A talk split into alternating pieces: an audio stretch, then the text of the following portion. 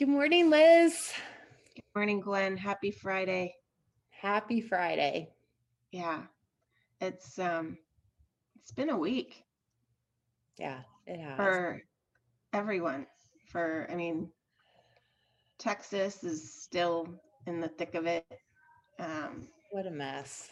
what a mess. What a we mess. had it last week, Portland, Yeah. Portland metro area. Never seen I've never witnessed the kinds of damage and destruction we had to our trees and buildings. Um Power outages. power. I had my ex-husband living here with us for two days. Oh my gosh. well, that's pretty wild. The bright side of a um, blended family. There you go. Yeah. Make the most of it. Yeah, but I um, I've been thinking a lot, and I know you have been too, um, about we're a year in to this pandemic and this massive disruption, and it's long since worn thin.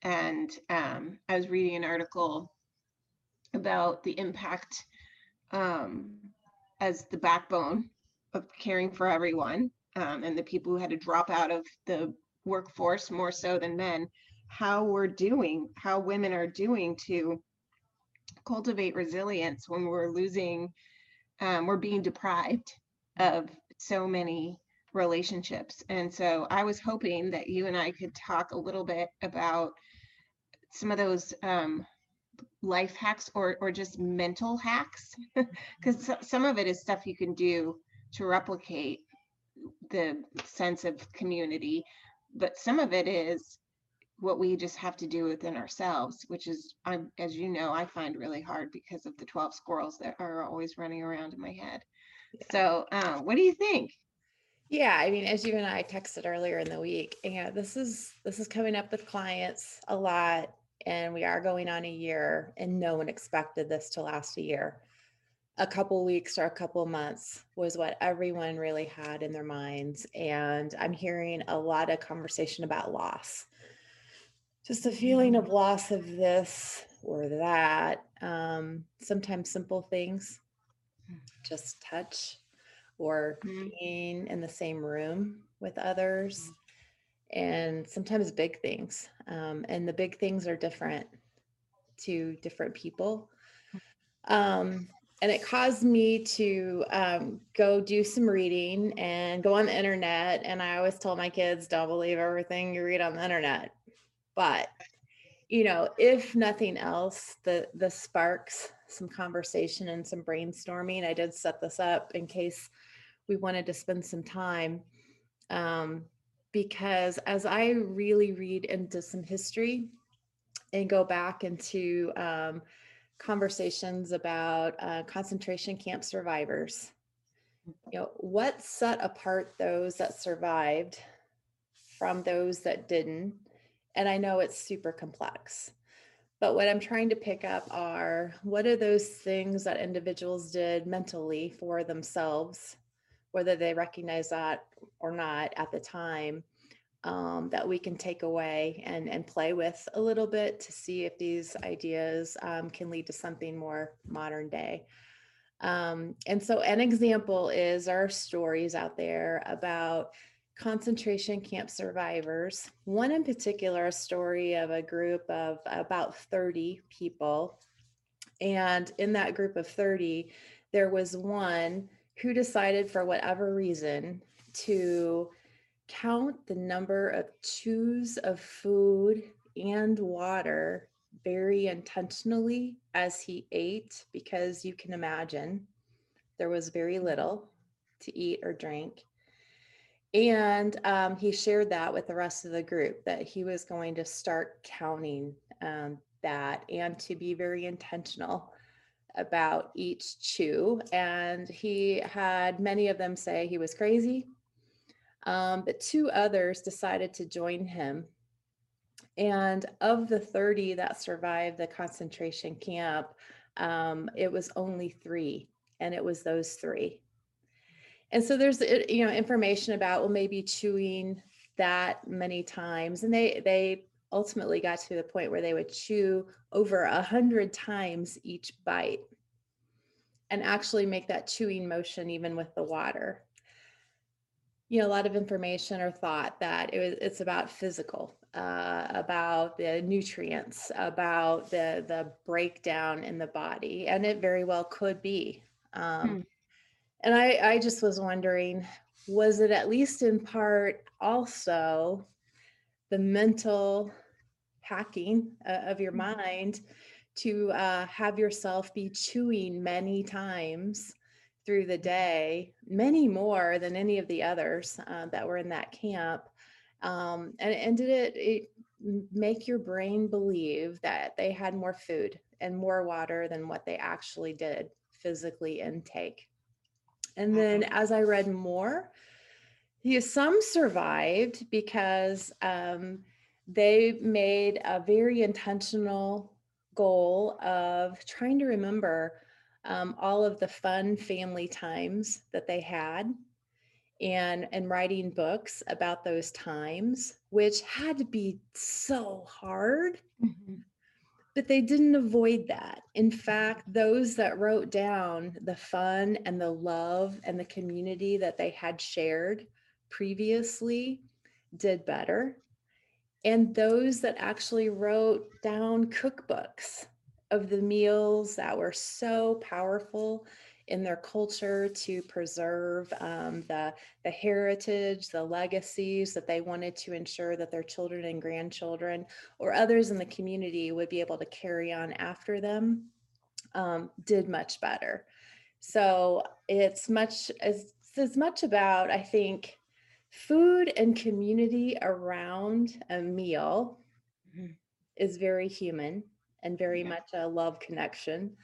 Um, but also, I'm sure they got angry, but not focusing only on the anger about what they didn't have, but regarding and really get into getting into detail about those loving memories of community or whatever made them feel whole and healthy and writing them down and reflecting on them and talking to others in the camp about them.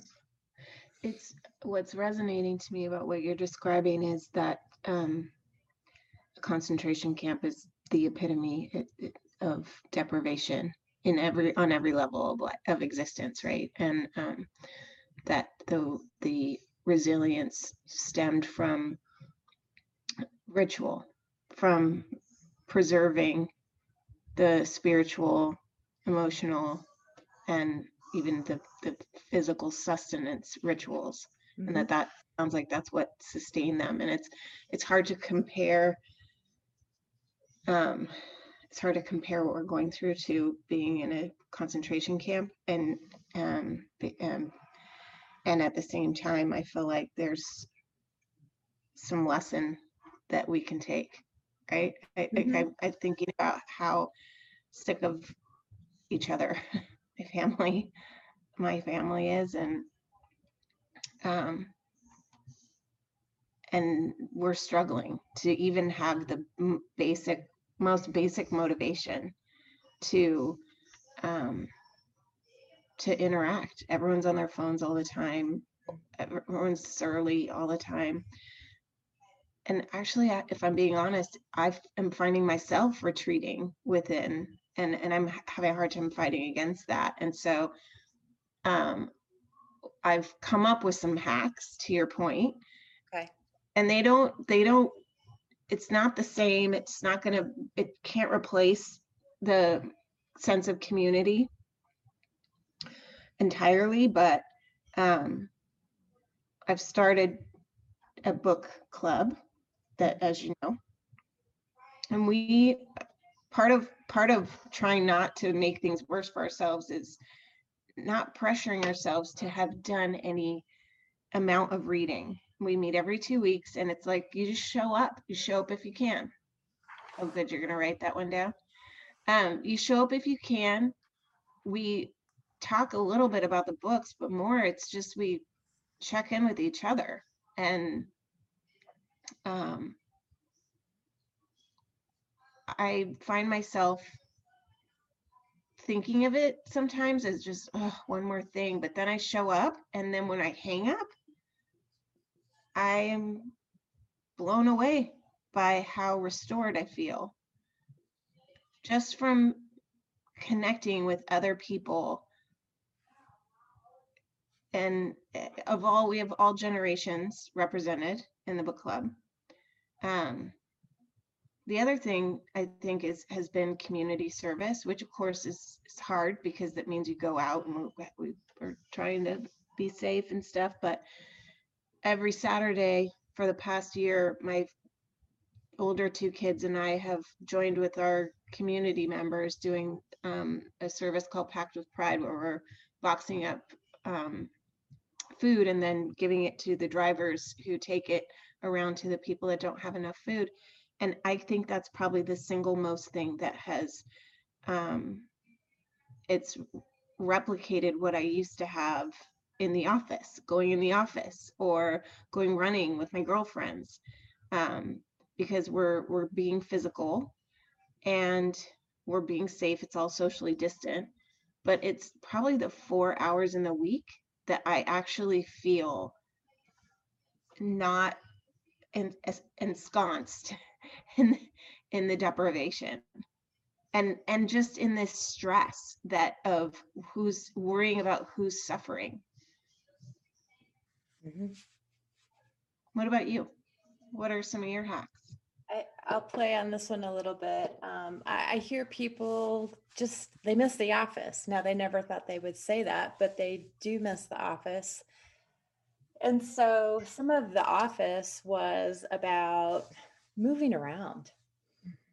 And so I do think we've all gotten into a habit of one Zoom call after another, after another, and they're scheduled back to back, and we sit or we run in between. And I'm wondering, do we do what we used to do in the office where you allow a meeting to only last 45 or 50 minutes to give people travel time in between um, and do the same thing on zoom people need a break um, and then during the break they walked so in between zoom calls um, we could do two to three minute walks, even if it's just across the room and back a few times. Um, it could be on the phone with somebody, just a quick five minute check in call, like, hey, how are you doing?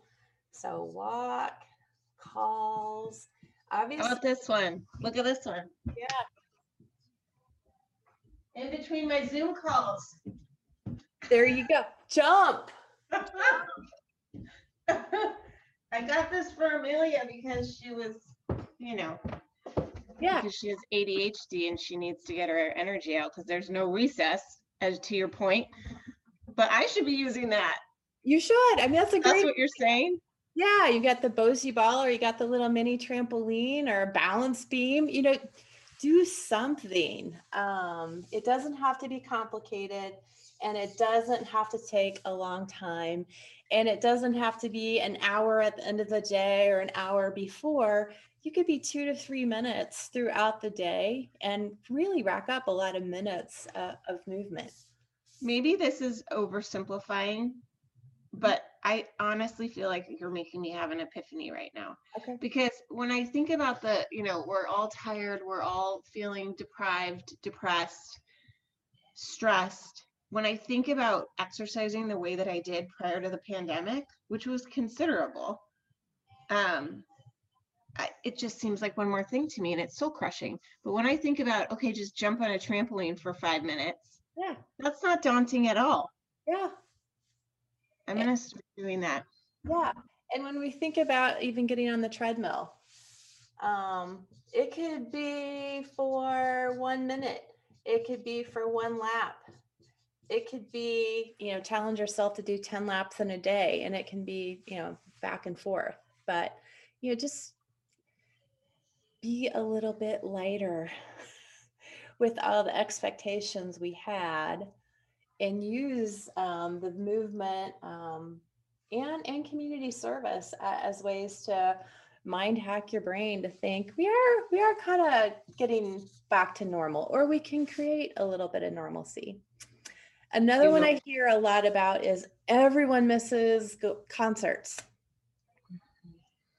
You know music is you know so fun and it's art and it means so much and it means community. So you know concerts um we have concerts available to us on youtube on just general tv um, we have just all kinds of music apps that have live music available. You know, can we with our own little families just pretend, you know, we are enjoying a concert and, you know, take the lights down and make it fun and, and enjoy it. Um, just different things like that.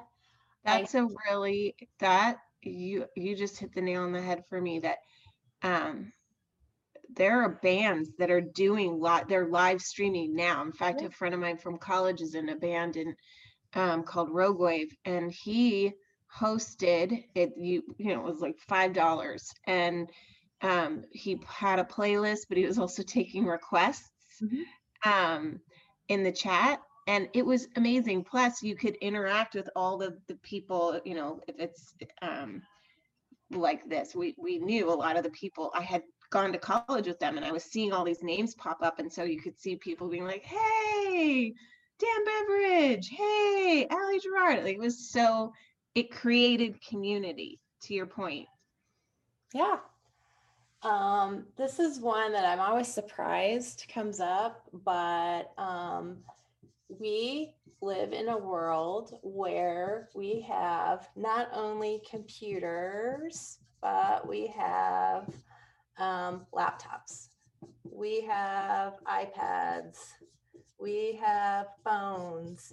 So we can take these Zoom calls wherever we want to. And yet I see so many people sitting at the same desk with their headphones on and all their contraptions, and they feel like they're chained to the desk. And then they wonder why they're feeling chained to the desk.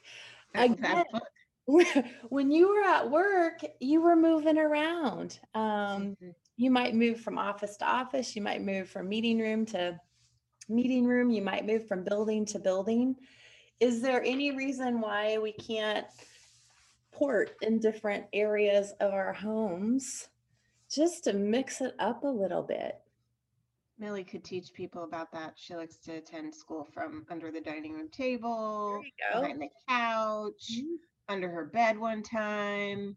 mhm. So yeah, people need to take a page from a second grader. Yeah, yeah. I think a lot of us believe we should have our main office in a place, in a chair, or even if the desk is a stand up at that desk. And who says?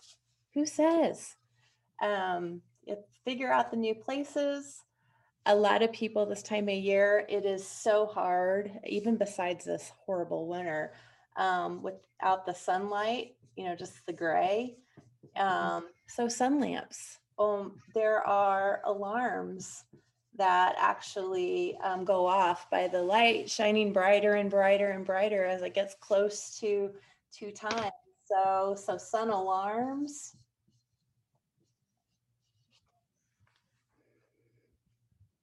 Have we really tapped into all the different ways, new ways to create that normalcy we were used to? I have one more for you. Yeah. Um, this just came from last night. So, you know, we haven't seen my extended family, my sister, um, my brothers. I haven't seen any of them for a year. And my niece's birthday was last night, and um, we decided to do a Zoom. Well, so they were having their dinner, we were having our dinner, and um, she's gotten us all into Survivor. And so we've had a Survivor trivia competition. It was so great. We had my husband, we had the Zoom on my husband's computer, and then I had my computer and I was reading the trivia questions and we went through several rounds. Um, and it was so much fun. it felt like we actually spent quality time together, even though we weren't physically next to each other. In Mm. fact, both my niece and my sister texted me later that night, said that was so fun. Can, we- can we do that again? That's a great- And um, yeah, it was uh, it was great. It's the best thing that I've done in a while. Yeah. I think another one is perspective. And what I mean by that is I got a call from my mother-in-law. First, it started with a text and then it became a call yesterday. And she said, You know, I know you and Liz are doing these videos, and I just this week started really watching them. And I want you to know you all really talk a lot about how to make things better and how to improve things for women quite a bit.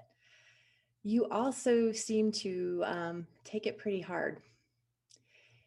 And it makes me want to tell you, all of you out there that are watching these videos, that regardless of how little you believe you're doing or that you might not be good enough, think about it from my perspective. This is Judy talking, uh, and she's over 70.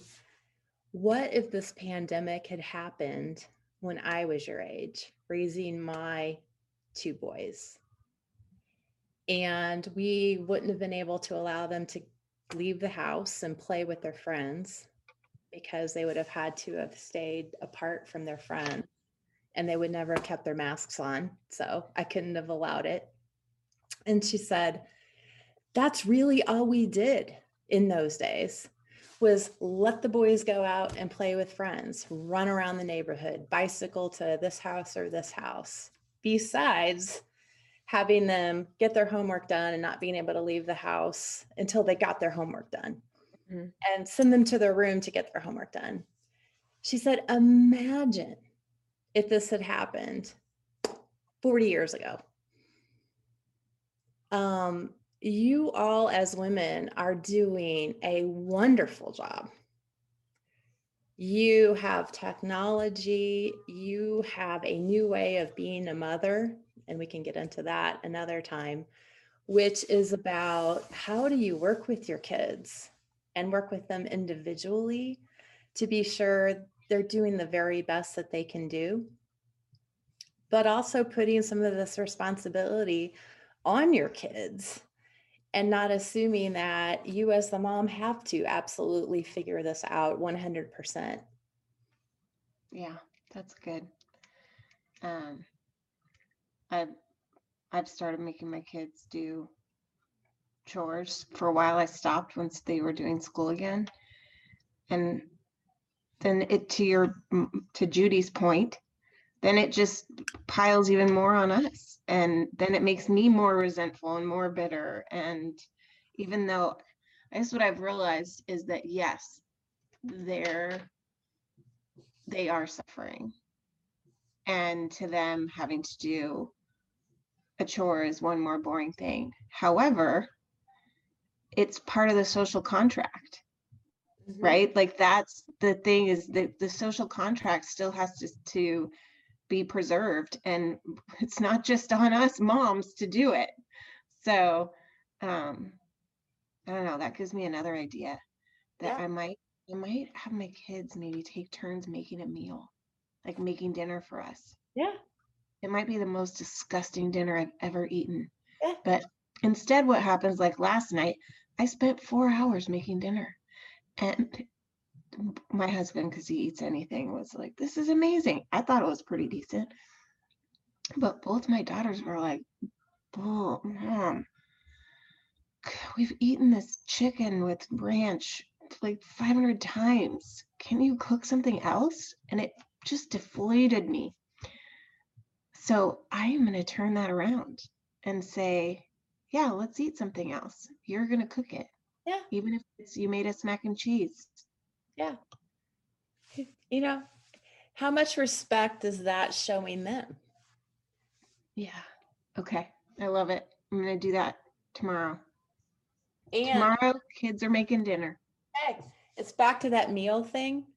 I, I I'm really starting to get a sense about how important meals are. to all of us. Mhm, And it frankly doesn't matter the quality of the food.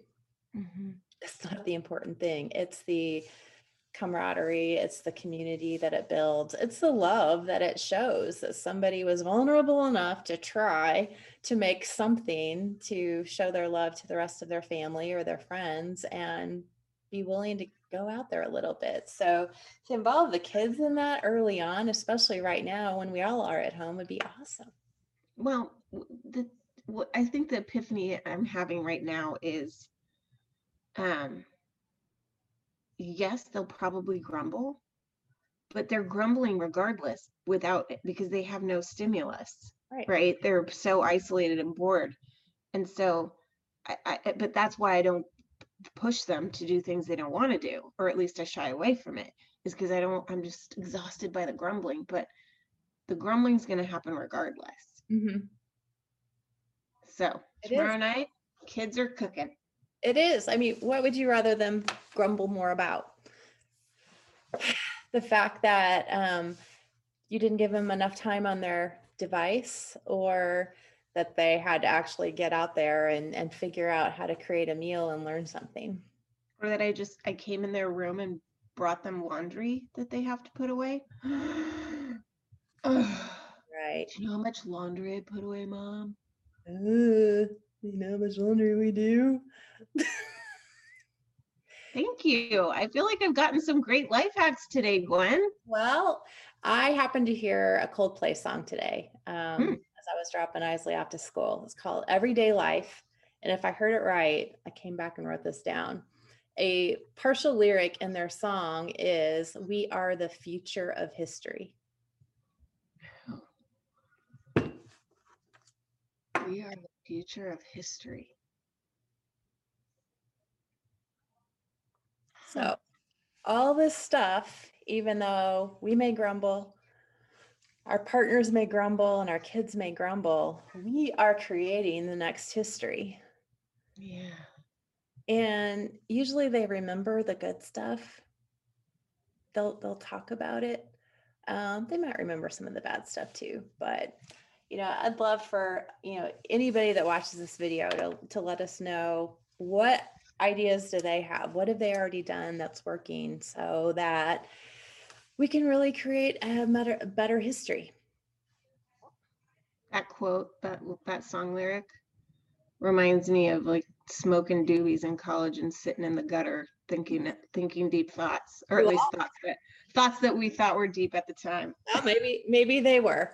But it spoke to me today that Judy's history with her kids is very different than the history she's hearing us create with our kids. And I'm not sure we recognize that unless we hear that from the former generations to provide us with a little bit of perspective. So I, I really appreciated that. The wisdom of Judy. The Thank you, Judy. Judy. Maybe we'll have to have Judy on sometime. How's that? We should. We should invite Judy. oh, I still love it. All right. Well, So thank you, it. my friend. Thank great. you. Thank you. Well, uh, see you soon. Yes, you will. All right. See you very soon. All right. Sounds good. Bye.